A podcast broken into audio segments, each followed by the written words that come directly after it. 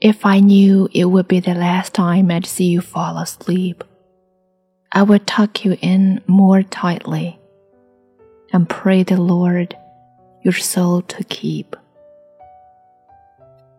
If I knew it would be the last time I'd see you walk out the door, I would give you a hug and kiss you and call you back for more. If I knew it would be the last time I'd hear your voice lifted up in praise, I would videotape each action and word so I could play them back day after day. If I knew it would be the last time I could spare an extra minute or so to stop and say, I love you, instead of assuming you will know I do. If I knew it would be the last time I would be there to share your day, I'm sure you'll have so many more, so I can let just this one slip away. For surely, there's always tomorrow to make up for an oversight.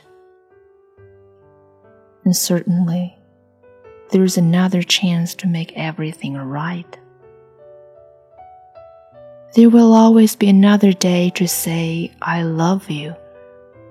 And certainly, there's another chance to say, Are anything I can do? But just in case. I might be wrong, and today is all I get. I'd like to say how much I love you, and I hope we never forget. Tomorrow is not promised to anyone, young or old alike, and today may be the last chance you get to hold your love tight. So, if you're waiting for tomorrow, why not do it today? For if tomorrow never comes, you'll surely regret the day. That you didn't take that extra time for a smile, a hug, or a kiss, and you were too busy to grant someone what turned out to be their one last wish.